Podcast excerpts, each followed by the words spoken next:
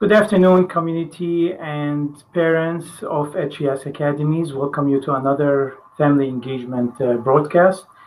And today we're excited about introducing you to a very important program about safe driving. And joining us in this program, two very important men, gentlemen who will be uh, talking directly from their day to day experience and from uh, point, from a, a, position of authority on the subject. Um, I will have the pleasure of introducing uh, to you Chief uh, David uh, Brogan, who has been with the fire department since February of 1992. Uh, in that time, he has served as a firefighter, pump operator, lieutenant, captain, and fire marshal. He was one of the original nine paramedics when the department began providing advanced life services to the community. Dave has been on the executive board of South, Southeastern Michigan Fire Chiefs, recently uh, finishing his term as president of that organization. He is also on the executive board of Western Wayne County Fire Chiefs, where he serves as treasurer. He has held many elected positions as a member of the Dearborn Heights Professional Firefighters Union Local Locale 1355, giving him experience with management and labor. The fire service has been a big part of Dave's life as his father was firefighter for the city of Detroit, retiring as senior chief after 38 years of service. Dave is married to his wife of 28 years and has three children. In October of 2013, he completed Eastern Michigan University School of Staff and Command for the fire service. Dave is also a member of the National Fire Protection Association and the International Association of Fire Chiefs. Welcome, uh, Chief Dave. Thank you very much. It's good to be here. I'm really glad that you invited me for, for the uh, for the event today. Also uh, with us will be Chief Mark Myers, is a 24-year veteran of law enforcement, starting his career with the Detroit Police Department. As a son of a career law enforcement father, he grew up in the city of Detroit and attended uh, Dearborn Divine Child High School. After graduating from Eastern Michigan University, he returned to the Tri-County area to serve in law enforcement and joined the Dearborn Heights Police Department in August 1997. He has remained a public servant and resident of Dearborn Heights for the past 23 years. Chief Myers has a long uh, line of uh, um, experiences. Uh, I will uh, give you the last uh, section uh, of you know the most updated position that he's serving right right now, which is um, basically the chief of police of the city of Dearborn Heights. He has received numerous awards. Uh, Chief Myers is an active member of the International Association of Chiefs of Police, Michigan Association of Chiefs of Police, National Tactical Officers Association, the FBI, NAA, and the Detroit G, JF, uh, JTTF Executive Board. Civic engagement through the Dearborn Heights Goodfellows Association and coaching youth running teams allow for Chief Myers to remain engaged with his friends and neighbors. He strives to promote a diverse workforce and a style of leadership that stresses partnership oriented strategies to build a safer community. He is dedicated to facilitate a forward thinking model of law enforcement, embracing technology and talent found in and around the city of Dearborn Heights. Welcome to the studio uh, at Chief Myers. Thank you for being with us. Thank you very much, and thank you for the invite to be here. I'm very excited. This presentation is brought to you also with the help of Access ASAP. ASAP is the Access Substance Abuse Prevention Community Coalition, which HES Academies are a part of. With me to introduce ASAP is uh, Ahmed Ballout. Ahmed is here. Yes. Yes, I'm here. Thank you, Wissam. Always great to be here. I'm just going to talk about our, our team mission, which is dedicated to awareness, educating community members and substance use disorder through community collaboration and engagement. Our mission is to empower our community members to support a drug free community through education, advocacy, and research. Uh, we're working closely. Sorry. That's okay. We're working closely with our local first responders, uh, individuals to locate individuals struggling with substance abuse or addiction or mental health and refer them to help uh, they need at any capacity available to us we have our youth advisor program who where our youth uh, takes the lead in educating our community members politicians and business owners uh, about tobacco regulations and substances Uh, we also conduct active parenting sessions via Zoom, educa- educating parents like we do with you guys sometimes, and we did before COVID in your in your school, uh, educating parents about different subject relating mental health and substance. And finally, we are expanding and increasing data collection and research efforts regarding SUD among American and our community. Thank you, sir. Thank you, Ahmed. So Chief Dave and Chief Mark, they see car accidents happen on daily basis, unfortunately, and they will be reflecting on the uh, their experiences and the, the, the accidents that happen in the city of Dearborn Heights and around it, to give some important tips for our parents and for our uh, teenagers who are uh, drivers. Without further ado, uh, Chief Dave and Chief Mark, you can take it from here.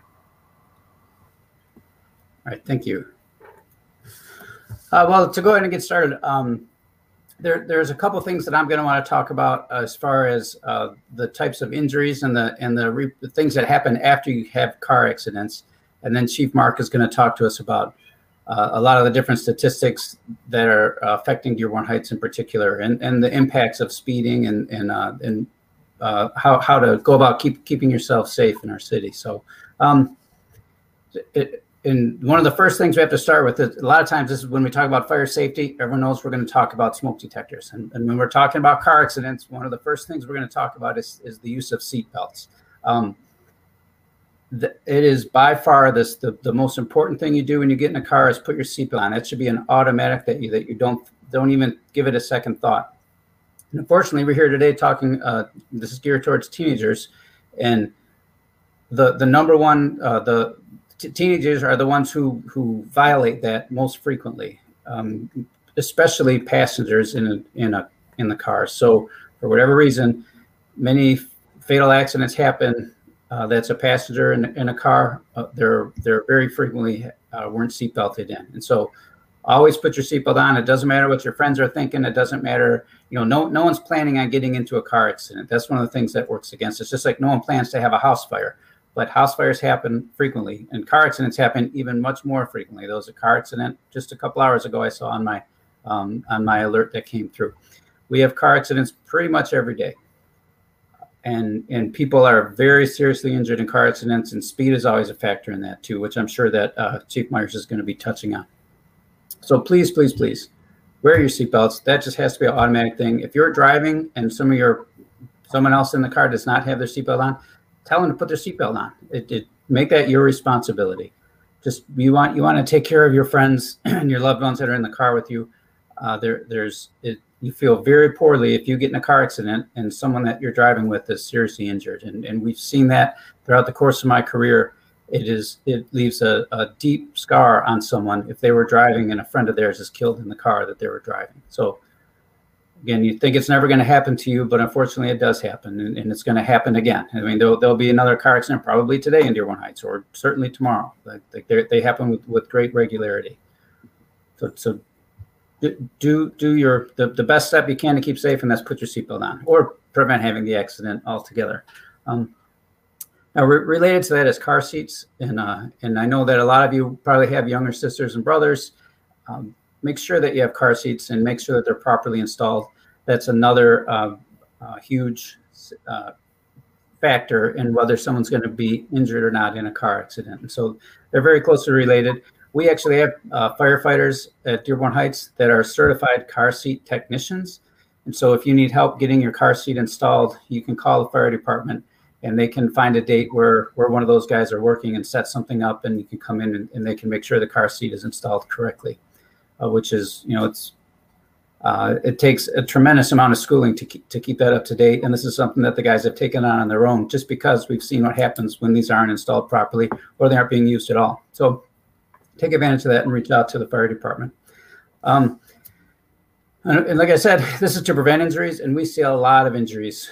Um, that we know that there's there's airbags now and, and seatbelts, and so that might give a sense of, of security. But but when you're going that fast, the, impacts that that your body goes through, you're going to have a lot of injuries to, to a lot of uh, uh, bones, soft tissue, spinal injuries. It's it's just extremely extremely uh, dangerous, and the and the trauma is very severe when you have a high speed car accident.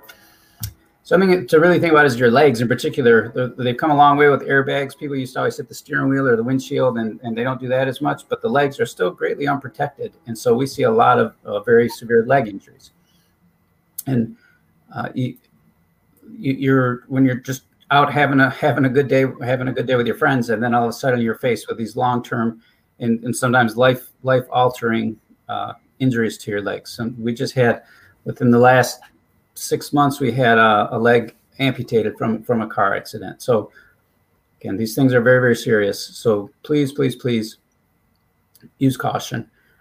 Um, and then the last thing I want to talk on before I turn things over to Chief Mark is we talk about this. Uh, sometimes they refer to it the golden hour, which isn't this isn't technically a thing, but but there is uh, uh, uh it, there there is direct relation to getting to a surgeon quickly and and having a very short on scene time for our for our firefighters and paramedics when there's been a serious accident. And so that's always something that we're striving towards and we practice on and we drill to get people out of the car and, and get them to the hospital as quick, quickly as they can because a surgeon is what's going to save someone's life when they have uh, the internal injuries from a car accident. Unfortunately, something else that happens in these high speed car accidents is the cars are so severely damaged as we're seeing in these pictures here, that uh, it takes a long time to get to get the patients out of the cars. And so if, if we look at this car accident here, this took place on Hines. And so the, there's going to be a series of pictures here. There's no people in them. There these aren't gruesome pictures. Um, we try to take out anything that might identify. There's no license plates, but um, but I do want to, to show that these are accidents that happened in our city within the last uh, year. I, I think these are all within the last year. So if you go to the go to the next picture, um, now look how far that car has intruded into the passenger space there. So this this one, although you saw on the driver's side, you could you could enter, so we could access the patient if there was a passenger in this vehicle, but the dashboard could be uh, pushed down on top of them, and they could be entrapped in the car. The the passenger could be. This is even if they had their seatbelt on. You could have that door could have their leg pinned in, and so the extrication could be very very difficult because you have to come up with ways to extricate that patient without causing further damage to, to a leg that might be trapped inside by where that car is at. So of course we have all the tools and we do all the training, but if this person needs, you know, what they need to be is on an operating table, and we're going to have to spend a lot of time trying to extricate them, you know, as well as we can without causing further injury. And so, ideally, don't don't be in a situation where something like this happens. And this is this is on Hines Drive. This isn't on the freeway. This is cars going maybe 40 or 50 miles an hour it should be 40 miles an hour or less, of course, but this isn't super duper high speeds, and this is the kind of accidents that you can see. And uh, actually, if we go on to the next slide, we'll look at all of our pictures here. So this one, there's not a lot of damage here, but you can see that what that car's on top of, and it's a stop sign.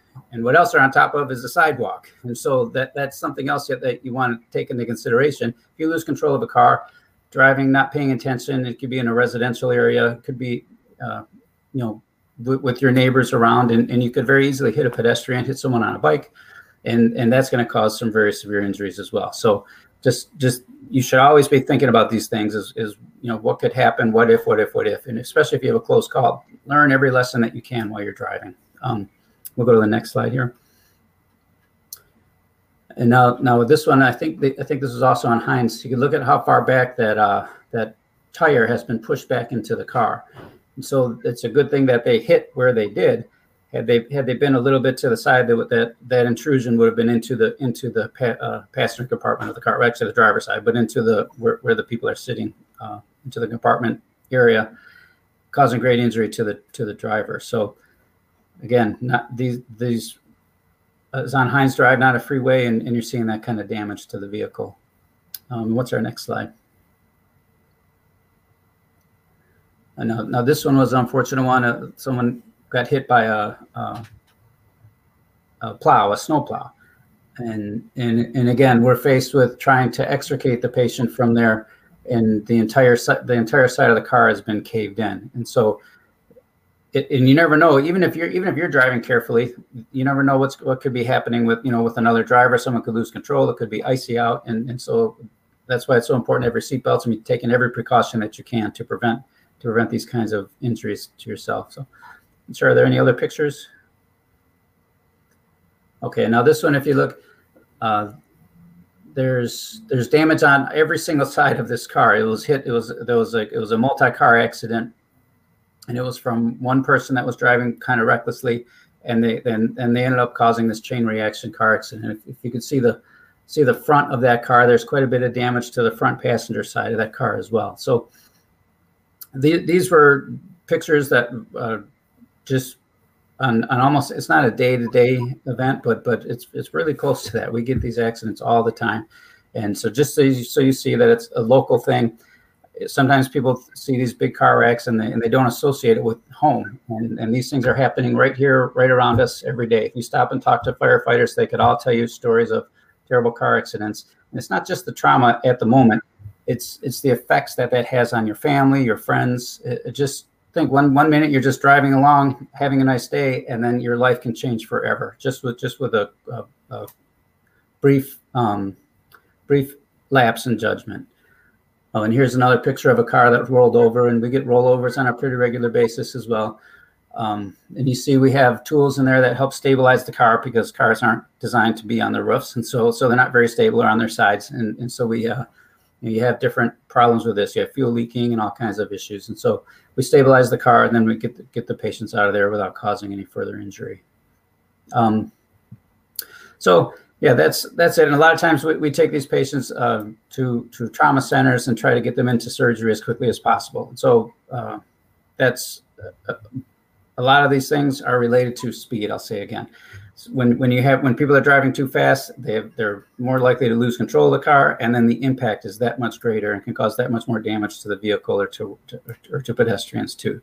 Um, and I'm sure that Chief Myers is going to be talking about speed and and uh, we turn things over here to him. So, Chief Mark. Yep, great. Thanks, Chief Dave. Um, yeah, it's a great segue. So, unfortunately, uh, Chief Brogan was showing you some of the doom and gloom from accidents. So, really, we're here to find out what safe driving tips can prevent that. And the, the two biggest things are speed and distraction. That's what's causing the impact of the severity of these act of unsafe driving practices. Um, speed uh, equates to uh, more injury, more danger. Um, many people asking something very simple: uh, Is it better to go speed up and go through a light and, and try to not get rear-ended, or to slow down fast, you know, quickly and risk the uh, responsibility of somebody hitting you from behind. We know through the police service and through the fire service and through science, the slower you're going and the slower the impact, the less damage and result there can be to the body. Um, so when you speed up to go through a red light, you're increasing the speed of your vehicle. So when it hits another object, everything in your side of your body, although the car has stopped, continues to move and creates greater trauma. So, when in doubt, it's always better to slow down than to speed up. You still may be involved in an accident, but the likelihood of serious injury or serious damage decreases as speed decreases. So, I think that's very important to understand. It's always better to have a slower speed crash than it is a faster speed crash. Um, so let's go over a couple tips. We talked about it, but a couple safe driving tips that are really uh, minor, but uh, it will help everybody. Uh, one of the easiest ones in rain is to have your headlights on. People can see you better when your headlights are on. Many of the newer cars, it's automatic, but uh, when the when your windshield wipers are on, your headlights should be on. You become more visible. People can see you. Less likely of of a traffic crash. Um, something that can help the police, the fire, the tow truck drivers is the uh, Michigan law that says that if an emergency vehicle is stopped on a roadway, that you either have to move over or slow down. Um, basically, what it means is if uh, the police or fire are assisting somebody or on a traffic crash, that is your responsibility as a driver to slow your vehicle to a safe speed, give them at least one lane of protection, if not two, if you can safely, and then to safely move past that accident. Many, many crashes occur because people are either watching what's going on on the side of the road because it can be pretty interesting to watch the police and fire work, um, or they're going at speeds and they're distracted and then they end up causing a secondary crash. So the move over um, for uh, emergency vehicles on a roadway, it will not only protect you, but it protect the first responders that are trying to help people. Um, seatbelts are mandatory in the state of Michigan. Um, so are child restraints. Um, if you need to get uh, what age group that has to be in the back seat or what kind of forward facing uh, car seats, please feel free to contact the police department or the fire department and we can get you those laws and the ages that are required. Um, but that is a primary driving offense. So you can be stopped for not having your seatbelt on or a front seat passenger at any time. You do not need to have any other type of infraction to go with that. Um, but most importantly, um, what we're seeing at the police department, whether it's speed, whether it's um, losing control of your vehicle, the number one key thing you can do to create a safe driving habit for your your young driver or even for us as adults who have been doing it for a long time is to refrain from being distracted. Distracted could be your phone, it could be eating, it could be putting on makeup, it could be fixing your hair, it could be playing, reading a book because we've seen people do that. Anything that takes you away from the primary objective of keeping your vehicle under control and having an idea of the surroundings around you so you can react safely and quickly to any changes in traffic pattern. So I'm going to try to share the screen here and give you a, a little video um, about the impacts of distracted driving. So let me see. Hopefully this works here. And I am going to try to bring it up.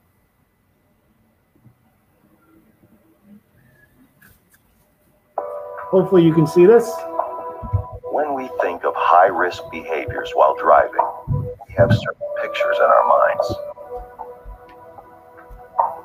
But there's another kind of behavior that can be just as dangerous. More and more people use their cell phones while driving. Distracted driving due to cell phone use can have dangerous results.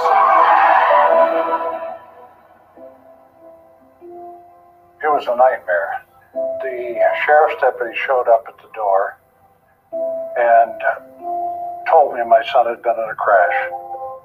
And it didn't look like he was going to make it.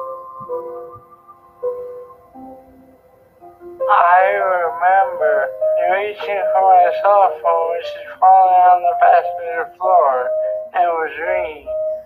I grabbed it, set it up, and I was airborne off the road. When you're driving at 55 miles per hour, just five seconds of distraction can take you the length of a football field. Sam fought back from a traumatic brain injury. I learned how to walk, talk, eat my mouth, and socialize again. Reading, typing, or sending a text while behind the wheel is illegal in Michigan. Fines and fees are imposed and will increase for subsequent offenses. But with thousands of people killed or injured each year due to distracted driving, fines are the least of your problems. Before he was hurt, he was an Eagle Scout. He was a, a soccer goalie. He was very determined he went to a gifted program, and he was the first one in their, their gifted program to win the International Science Fair. And because of that, he went to work at Harvard.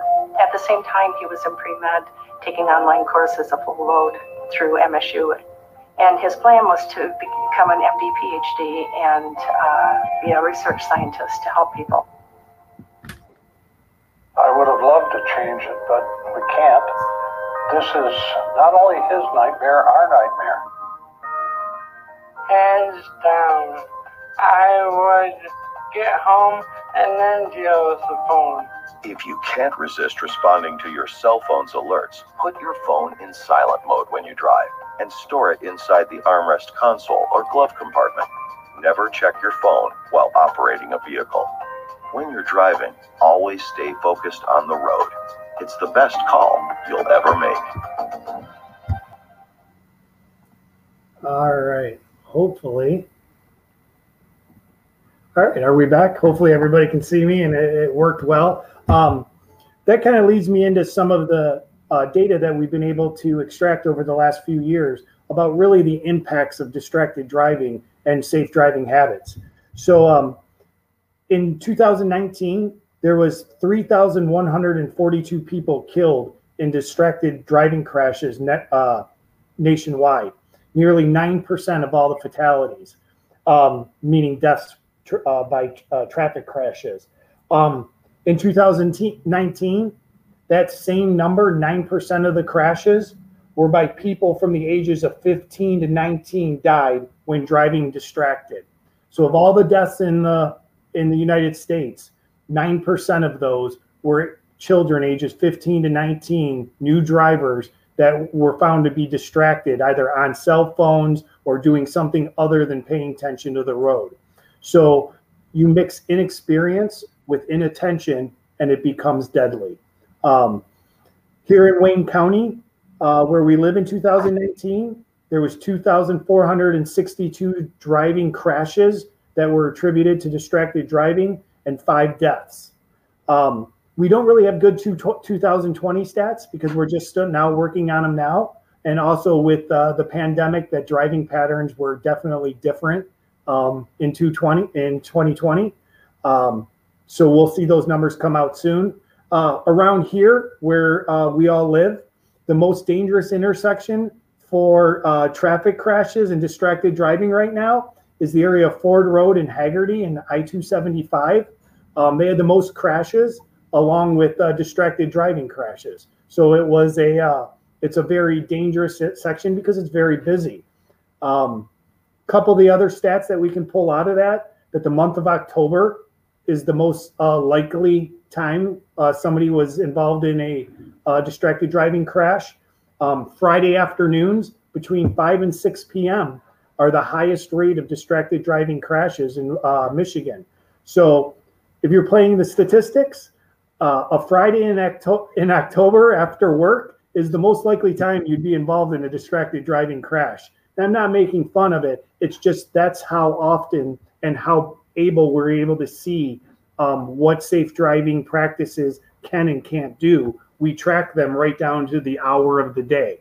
Um, couple other things that uh, you should know in 2019 566 of those um, killed were not in motor vehicles so as uh, chief brogan had showed you a car up on the sidewalk underneath the stop sign um, distracted drivers killed 566 people that were either walking, jogging, or riding a bicycle on or off the roadway. People that weren't in a 2,000 pound vehicle, that were simply minding their business, and a distracted driver either lost control or some other event.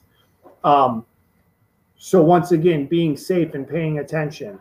And finally, there was about 400,000 people injured nationally from distracted driving in 2018. Um, so we asked, you know, what can we do about distracted driving? What what can an individual do? Well, there's a couple of them. Uh, they're very simple, and they mentioned them in that uh, video. You could designate a passenger as your texter. So if you have two people in the car and you just must have that phone available, or you're trying to schedule where you're going to go meet for dinner or lunch, have the passenger do it. Pass over your phone and or turn yours off while you're driving. Um, don't engage in social media scrolling or watching videos. It's much different than just trying to hit send or receive. When you start scrolling, the duration of time that you're not paying attention to driving increases, which increases the likelihood of a traffic crash. Um, finally, uh, I'll share another uh, screen, and this is for the parents. Um, there is some really, really good uh, technology out there uh, to help. Uh, I'm trying to find it for you here. Let me see if I can find it. Share. To help with uh, controlling cell phone use or um, speeds on vehicles. So you'll see like ATT driver mode. If you drive a Mercedes Benz, there's ways that you can uh, set it up so it'll restrict speeds or give alerts to your phone to know if um, your young driver is going too fast or outside of a boundary. Um, here in Ford country, in the Dearborn, Dearborn Heights area, the MyKey program allows you to uh, disable the uh, volume on the car or prevents calls or texts coming in if there's no seatbelt on. So there's there's a bunch of uh, technology built into cars or apps on the internet.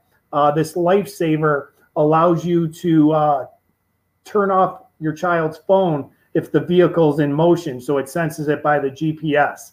So there, there's a there's a numerous things out there that will help you help your child or your young driver um, not get distracted um, while they're driving through the use of technology. So that's uh, a pretty interesting uh, piece of equipment. And let me get back. Hopefully, I can find us. We're back on there. Um, other than that, uh, we we're out there in Dearborn Heights. We are um, seeing a, a, a large increase in exhibition driving. Um, the cars that are being built today, coming off the factory, these uh, you probably see them in your neighborhoods: the Dodge Chargers, the Dodge Challengers, the new um, Mustangs that are out there.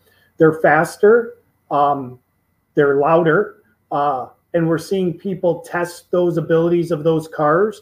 And the, the faster you go, the more likelihood you'll lose control of those vehicles. Um, I will say drag racing, exhibition driving, those are all instances where your vehicle can be forfeited or impounded.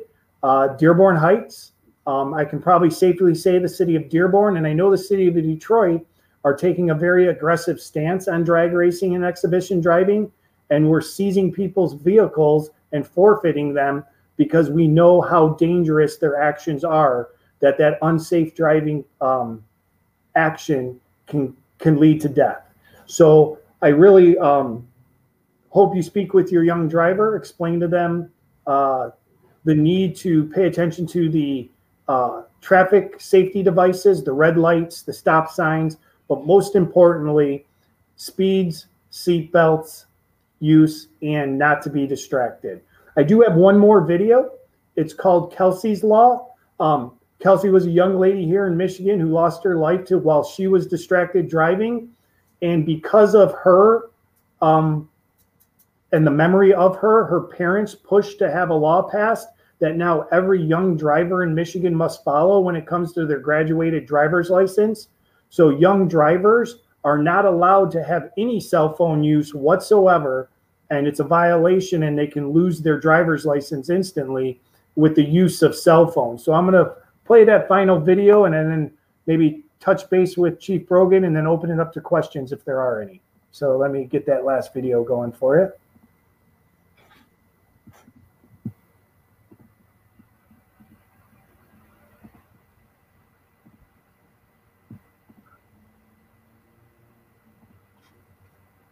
Hi, I'm Bonnie Raffaele. You may not know me, but if you are a parent of a soon to be driver or a teen driver who has been on the road for a short time, you probably know the name of my daughter, Kelsey.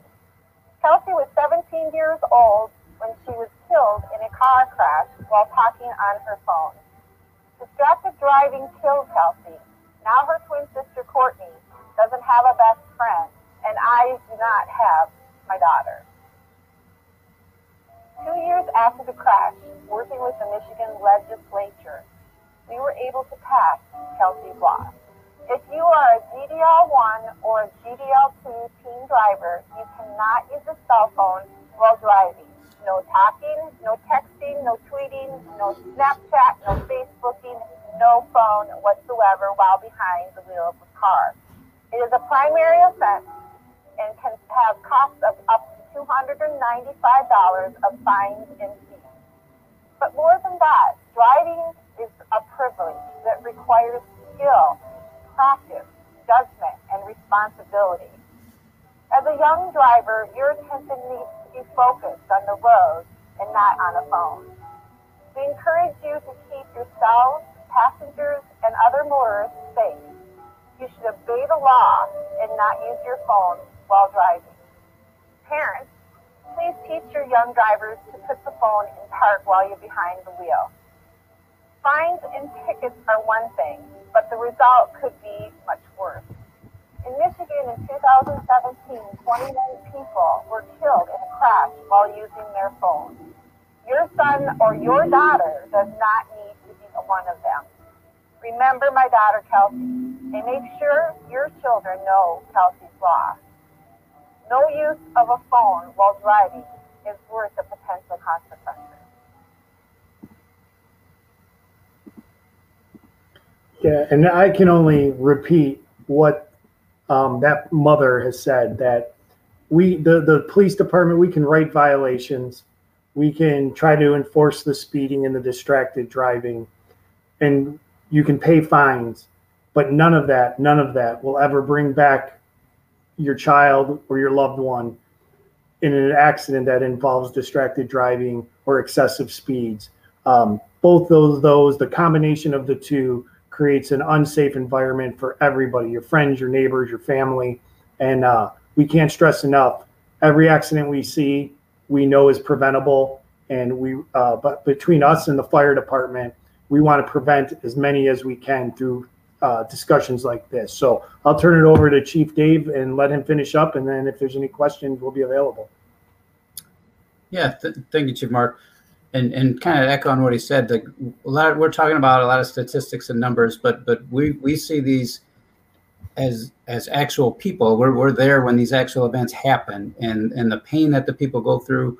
Uh, the, even if, if the people who aren't hurt and are just seeing the trauma that, or something that they may have caused or, or been been involved in as a driver, it's it's just you, you weren't they weren't planning on that. That's not a bad person. This doesn't this doesn't only happen to other people. They, they weren't planning this. They were just driving along, minding their own business, and now they're in this horrific event, and and it's it's traumatizing, and it's and it's just it's so sad that it could have been prevented the, the pain that everyone was going through including the including the, the driver themselves so just please be be cautious be very cautious and um and I did want to touch on also when uh, um, Chief Myers was talking about seatbelts, and, and that's a primary. They can pull people over and write tickets for that. And they pull people and write tickets for speeding too. And we hear a lot of complaining about that. We hear a lot of people saying that uh, you know they're just trying to get money. There's, but th- that's not the case. That's what prevents these things from happening. If, if if they if the police when they if they relax or stop writing tickets, you, you see, or there's an area that's not very well, well patrolled, you, you'll see accidents will be much higher on those roads when when patrol is stepped up and tickets are stepped up. Then the then the behavior is corrected and the accidents come down. And so this is something that the, the policing and so we should all watch the parents and and um, in the the teens that are watching that are driving. If someone does get a ticket, this wasn't done as just to be punitive out of the blue. This is done because studies have shown this is what prevents these kind of tragedies from happening. And so sometimes the police are kind of put in this position of enforcing the laws, and and um, the the laws are there for a reason, and that's to keep everybody safe. So. I think with that, uh, we're ready to turn things over to questions. Thank you very much, Chief uh, Myers and Chief Dave, for this important presentation. Uh, we will have a few questions, and with us, uh, Mr. Abdullah, the Assistant Principal at Star International Academy. Welcome, Mr. Abdullah. Hello, everyone. Uh, first and foremost, it's a privilege to be uh, invited to uh, join you guys. The fact that you guys are taking time out of your day, Chief Brogan, Chief Myers, thank you on behalf of all of everyone at HES. As a citizen of Dearborn Heights, I truly commend you guys in both your departments for what you guys do to keep our city safe. Um, as an assistant principal at Star, I, I, appreciate what you guys do to keep things under wraps and, and to do your best to educate the kids, to educate our parents with what you're doing like you are today. Um, I think these words that you're sharing and these images that you're sharing are, are very powerful, right? Our, our, kids, especially our juniors and seniors who are starting to get their license, uh, maybe getting their own vehicle. Um, it's a great opportunity for parents to have these discussions with their kids. Uh, and I truly, truly appreciate it as, as an assistant principal, as a father, and as someone who shares the road here in Dearborn Heights, uh, what you guys are doing. I'm all for, hey, you know, control control the peace. I, I, I'm for that. You know, if if, if that's what it takes, and we got to put more, you know, cops on the road to make sure kids are not, you know, flying around and we're saving lives. Hey, more power to you, and I appreciate what you're doing. Uh, so one thing that I would just like to say uh, to all my parents who are on there, just because your child has a driver's license doesn't mean they're technically ready to drive. Please make sure that you have been in the vehicle enough times with them that you yourself feel confident um, that they can number one take their sibling to school, they can take the vehicle out. Um, these are all very big responsibilities, uh, especially driving in the school area, the school zone. Uh, when you're driving in a parking lot, when you're driving through the the side streets that lead up to a school, it's very important. Students, if you're on here, parents, if you're having a discussion, please emphasize the need to be extra cautious when you're around a school building, whether it's at Star or any other school.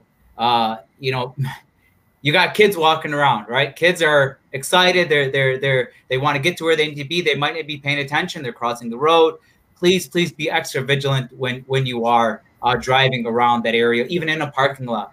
In a school parking lot, people underestimate um, speed, right? If you're when they say it's five miles per hour, there's a reason why they ask you to go. You know, we ask you to go five miles per hour.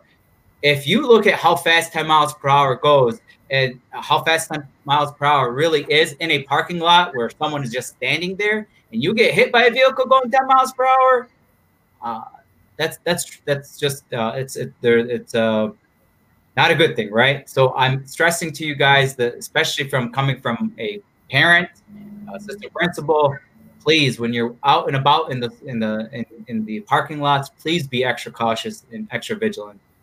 That goes for parents as well.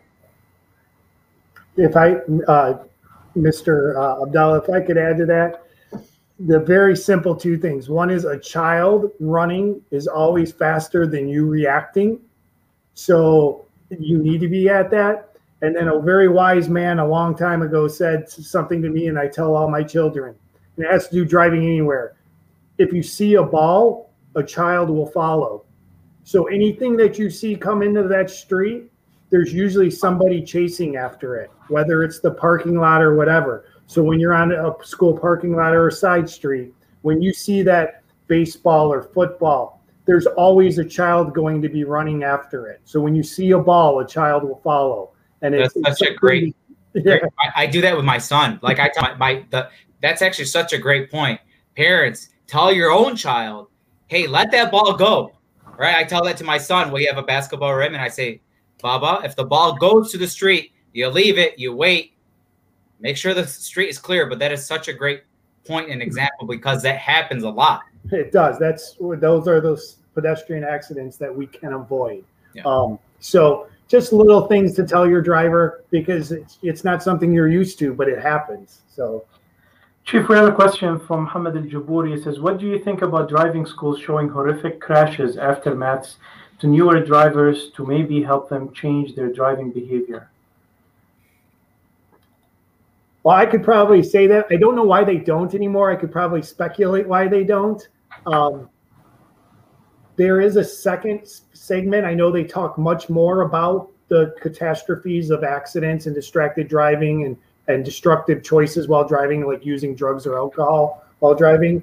Um, but I'm guessing it was an administrative decision at a much higher level than than the police departments on what they're willing to show children. Uh, for both chiefs, a question. Um, as far as the, the speeding that's that uh, you, uh, that's taking place and causing accidents, is there is there anything you want to address the, the, the speeding that you see sometimes is irrational speeding in the streets, especially by younger uh, drivers? Um, sure, I can.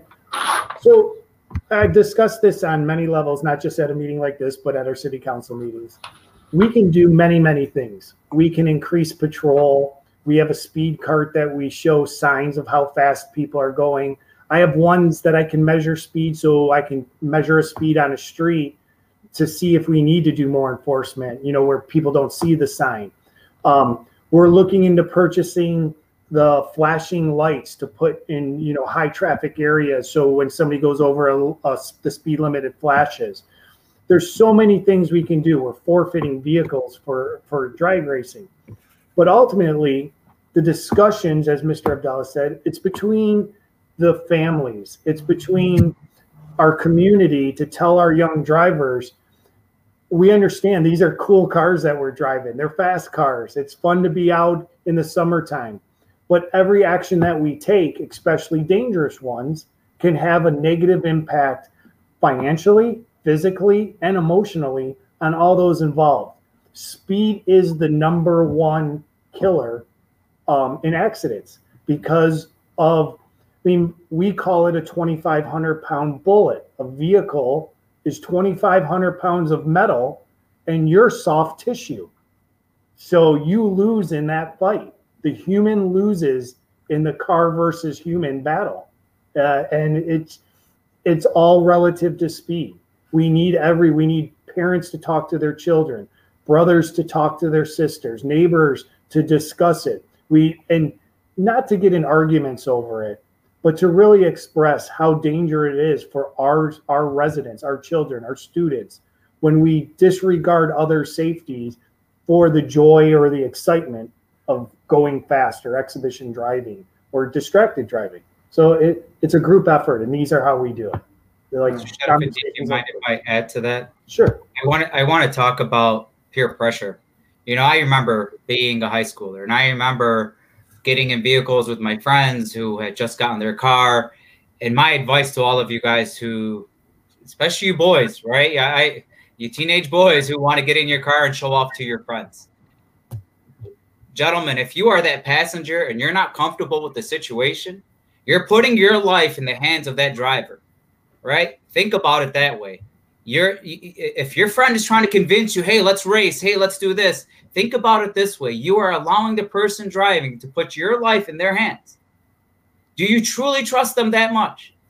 you know peer pressure is, is, is a big thing at, at, at, this age and i understand it and I, i've been there and i know it's stressful and i know it's hard but put yourself in the situation do i really trust this kid enough who just got his license to go speed speed racing down ford road right is that really uh, is that what i want to put my life in danger do i really want to be that person it's okay to say no it's okay to tell your friend hey man it's not a good idea it's okay to just say hey let's not do this.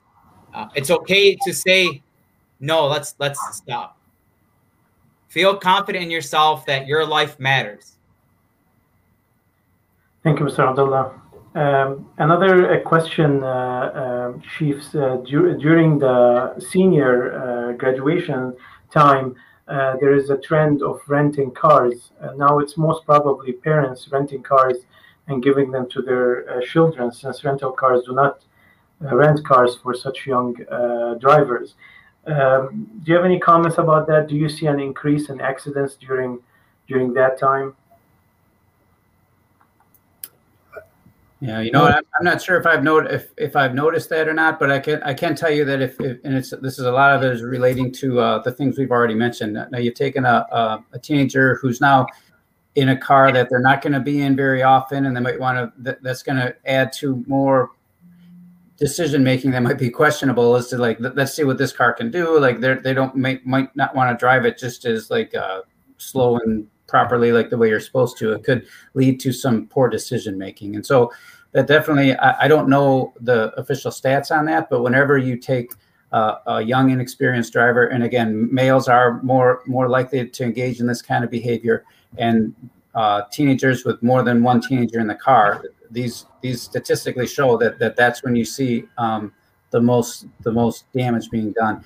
And, and, again, to go back to the peer pressure for the passengers in that car, it's it, it's not it's not exaggerating saying you're putting your life in this person's hands. So put your seatbelt on. And again, people don't want to they don't want to seem like they're not cool and, and they don't want to put their seatbelt on, but every time you get in the car, put your seatbelt on, and then they'll just accept, oh yeah, this person always wears their seatbelt, and and encourage everyone else with you to do that as well. But um, yeah, to go back to the car rental thing, I would I would if you're going to do that, then you better have a very serious talk about the way that they're to drive that car. Is that even something legal? I'm, I'm not really sure. I think I think it has well, to do with insurance I, law. I would say that you're risking if you go outside the contract, and we're not going to talk about laws. But if a parent rents a car for their children and it, they're not legally allowed to drive that by the rental contract and they end up in an accident and it's discovered, there could probably be some civil um, liability between the car rental agency and, and the person using it. So um, pretty good. If I, I can tell you this, I'm probably going to embarrass my kids, but uh, for the high school kids on here, you can have all the drip in the world. and uh, it don't matter if you get in an accident because nobody cares how good you look in the car. Nobody cares what the car looks like. Everybody's just worried that you're hurt, injured, and or you hurt or injured somebody else. So looking good's one thing, being cool is one thing, but the end result when you make those destructive choices can be catastrophic for everyone. You know, I I, uh, I, I can share a personal story. My senior year in high school, um, one kid made a very very poor decision, a very poor decision, and filled up his pickup truck with uh, was 14 kids in the back of his pickup truck, um, and end up flipping it. Um, I was a senior, and the kid that passed away was I was his mentor, and it devastated me. And the the the, the decision that the child made that was driving that vehicle, I I I can't fathom what he was thinking to put.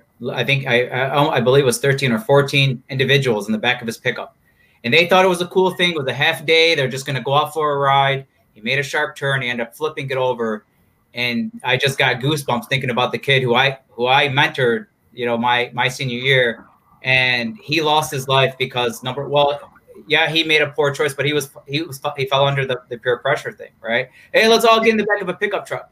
Those things are dangerous guys.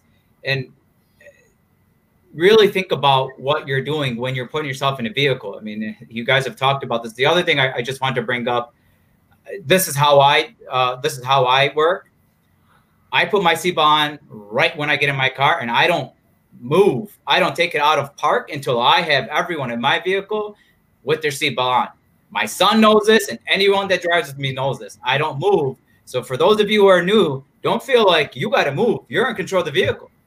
Wait until they got their seatbelts on. You decide when to move the vehicle. You decide when to move it out of park. So hey, you want to drive with me? You want to ride? You want to get a ride to school? You want to use me? You want to use my gas? Well, guess what? Follow my rules. Put your seatbelt on. I'll be more than happy to take you where you need to go. So don't feel like you have to go anywhere. Chill. You have to wear your seatbelt. That's what you have to do. We have uh, we're coming to an end of the show, but we have a few questions about seatbelts. If uh, if I may ask, uh, Chiefs, one one question is: Can we clarify uh, as far as the ages? When is it required in the back seat? when uh, what age uh, a child is safe uh, to sit on the front seat. can we have some clarification for for our parents about that? Ooh, all right, let me try to let me try to get. I don't want to give bad info. Um, I wish. So in the front seat, everybody has to have a seatbelt on. Everybody in the vehicle. In the back seat, it's under 16. Then it starts getting into car seats and booster seats, and I they've changed it over time because it goes by weight. And I really don't want to give the wrong explanation, but I can get it over to HES so you can put it out in some of your um, communications to your community. But I, I don't want to misspeak because it changes as the, the science changes. So sure, thank you. Okay. Yeah, we will. We can create an infographic to help parents understand these uh, these laws. Another question: Let's say that a teenager is driving. Uh, they have their license and they're driving. Their friend get get you know get uh, gets in the passenger seat. Now uh, their friend has to wear a seatbelt. Now, whose responsibility is it not wearing the seatbelt? Is is the driver liable for the passenger not wearing their seatbelt? So the answer is yes to both. Um, you can be you can be issued a ticket if you don't have one on um, but you can also be issued a violation if you allow people to be un, unfastened in your vehicle. So it really has to do with age and it starts becoming kind of technical. So like um, we're not going to write a four year old a, a violation for not being in a seat restraint. We're going to issue it to the the driver of the vehicle. Um, for somebody in the front seat, say like a 16 or 17 year old, we can issue it to that person, or we could issue it to the driver for allowing it to. I believe.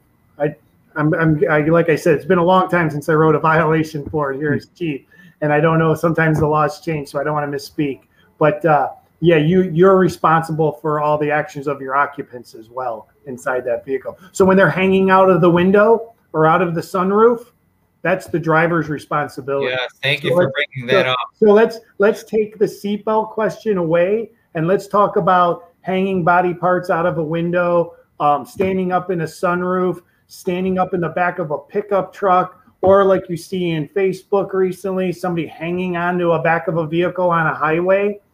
They're responsible, but so is that driver. That driver is in ultimate control of that vehicle. Like Mr. Abdullah said, you want this to move, if you want this vehicle to move, you need to be sitting down in a seatbelt with every body part inside that car. Um, so that's why they can be held accountable for allowing someone to do that as well. Thank you, Chief. And um, if uh, Mr. Abdullah, if you have any other questions, I have one more question. No, uh, you know, I, I appreciate you guys being here. I, I love this. I, I think our kids need this. This is this is awesome. Thank you. A final question for you, Chiefs, is uh, uh, the sound adjustment to the cars. That is kind of uh, getting, uh, uh, you know, uh, common, I guess, these days. What is the, uh, you know, ordinance on, on on such a thing? And is it? Do you do you crack down on, you know, cars which adjust their sound to be like really gi- giving a high i don't know really what what terms they use to describe this but giving it a very high sound and usually it's an indication of speeding uh, most of the cases So yeah, it is actually a, there's a city ordinance that doesn't allow for the modification of a vehicle to make the sound amplify. Um, I can if you go to uh, Municode M U N I C O D E for Dearborn Heights, and you can look up that city ordinance. It gives you the exact how many feet it can. But what's unique about that is if you modify your vehicle and it becomes a, a noise nuisance, we can actually impound your vehicle for that and keep your vehicle. Um, so when you modify your vehicle to make excessive noise, uh, we can actually impound it at that point under the city ordinance. Um, and you don't have to be going fast because my neighbor's proved that with his vehicle. He can be going 20 miles an hour down our street, and I can still hear it inside my house with the windows rattling.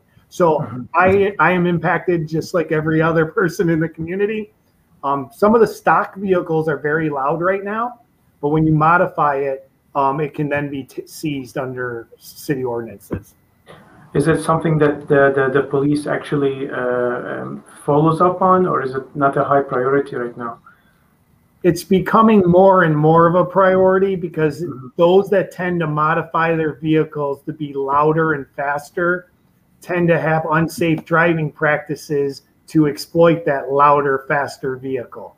So Right. they kind of go hand in hand. Well, thank you, uh, Chief uh, Myers, and thank you, uh, Chief Dave, for, for your time, uh, for your valuable time and valuable information. Thank you, Mr. Abdullah, and uh, uh, for all community members listening to this, the Department uh, of Police for the City of Dearborn Heights and the Department of Fire is always there for your questions. And we want to thank you on behalf of the community for the great work uh, that you do in the City of Dearborn Heights and on behalf of Star International Academy specifically because it is in Dearborn Heights and all its students. Uh, thank you again, and we'll see you in upcoming uh, family engagement broadcast in our school, hopefully. Thank you. Thank, Thank you, gentlemen.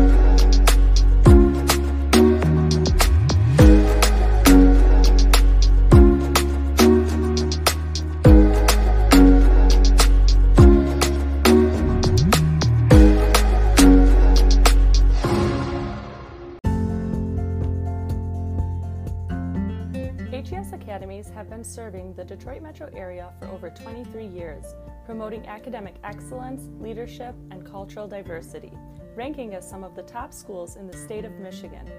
Our pre K through 12th grade students enjoy tuition free, state accredited education by STEM certified and highly qualified staff with no geographical restrictions, and with advanced placement, college dual enrollment, scholarship, and Arabic language programs. Noor International Academy in Sterling Heights at niapsa.org, Star International Academy in Dearborn Heights and in Canton at starpsa.org, Universal Academy in Detroit at universalpsa.org, and Universal Learning Academy in Westland at ulapsa.org. Join HES Academies today and enjoy a free Chromebook for every enrolled student.